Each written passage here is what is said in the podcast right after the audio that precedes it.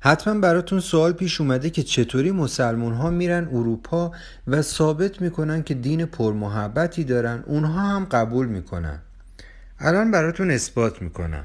مسلمونه میره میگه ما دین شما رو هم قبول داریم. ببین توی قرآن سوره ماعده آیه 69 میگه همه یهودی ها سائبی ها نصارا مسیحی همه اگر که به خدا و قیامت ایمان داشته باشن به بهشت میرن. طرفم میگه اه چه دین خوبی ما رو هم قبول داره.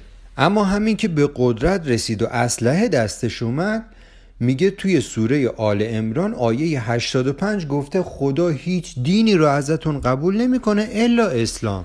پس یا ایمان میارید یا سرتون رو می‌برم.